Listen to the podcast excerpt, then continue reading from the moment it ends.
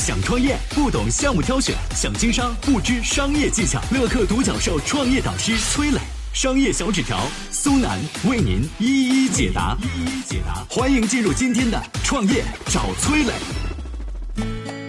疫情当头，各大赛事受影响，为何之前日本迟迟不愿推迟东京奥运会？为何说奥运会延期影响最大的是中国？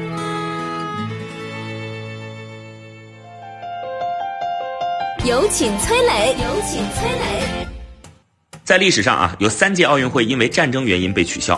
二零二零年三月二十四号，国际奥委会宣布，今年东京奥运会延期一年，一锤定音，日本成了历史上第一个因为非战争原因取消奥运会的国家。但是在奥委会宣布延期之前呢，日本一直立场坚定地表明要按计划举行奥运会，这是顶着疫情也要硬着头皮上啊！为啥呢？因为这次奥运会对日本来说实在是太重要了。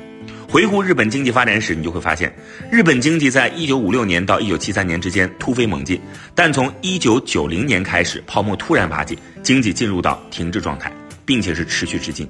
这些年来呢，日本一直在寻找新的增长动能，而奥运会啊就是一个很好的助推器。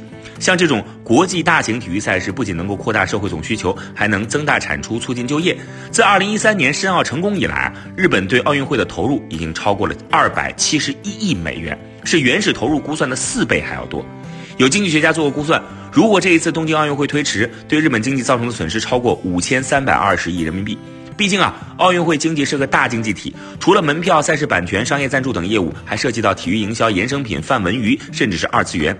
但如果只是延期，损失会减少一半。这么看来，延期已经是目前的最优解了。但是东京奥运会延期，除了日本当地的经济会受到影响，第二个受到冲击的可就是咱们中国了。为啥这么说呢？我们有请商业小纸条。嗨，大家好，我是崔磊。下拉手机屏幕，在节目简介里有我的个人微信号。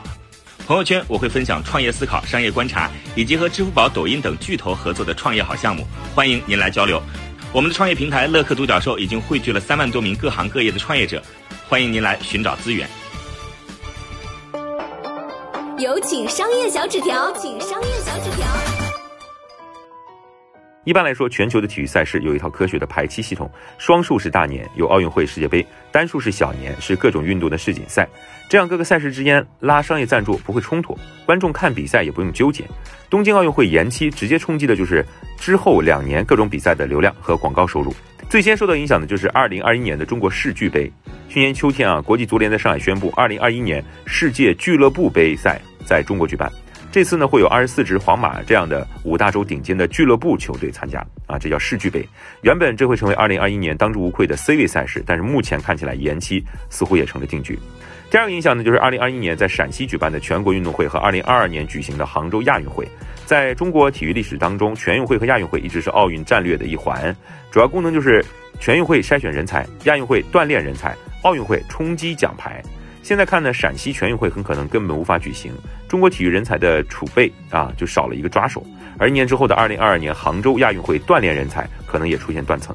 不过受到疫情影响最大的就是北京冬奥会了。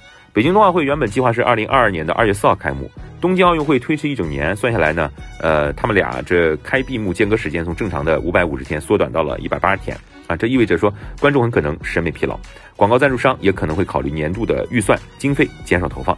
原本冬奥会的关注度就不如夏奥会，这两场奥运会抢戏几乎是板上钉钉的事儿了。国际奥委会主席巴赫最新表态说，取消东京奥运会将摧毁运动员的奥运梦，延期是这些运动员实现梦想的最佳选择。对于三十七岁的林丹、三十二岁的马龙和三十一岁的苏炳添这些老将来说，为了实现最后一次奥运梦，他们还得再拼一年呐。我是崔磊。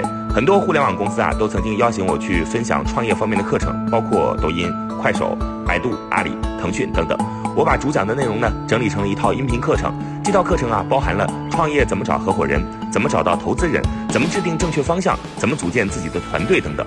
相信我，不管你是创业小白，还是有过创业经历的伙伴，这些内容对你来说都有帮助。下拉手机屏幕，在节目简介里边有我的个人微信号，添加微信，这套课程今天免费送给你，快去领取吧。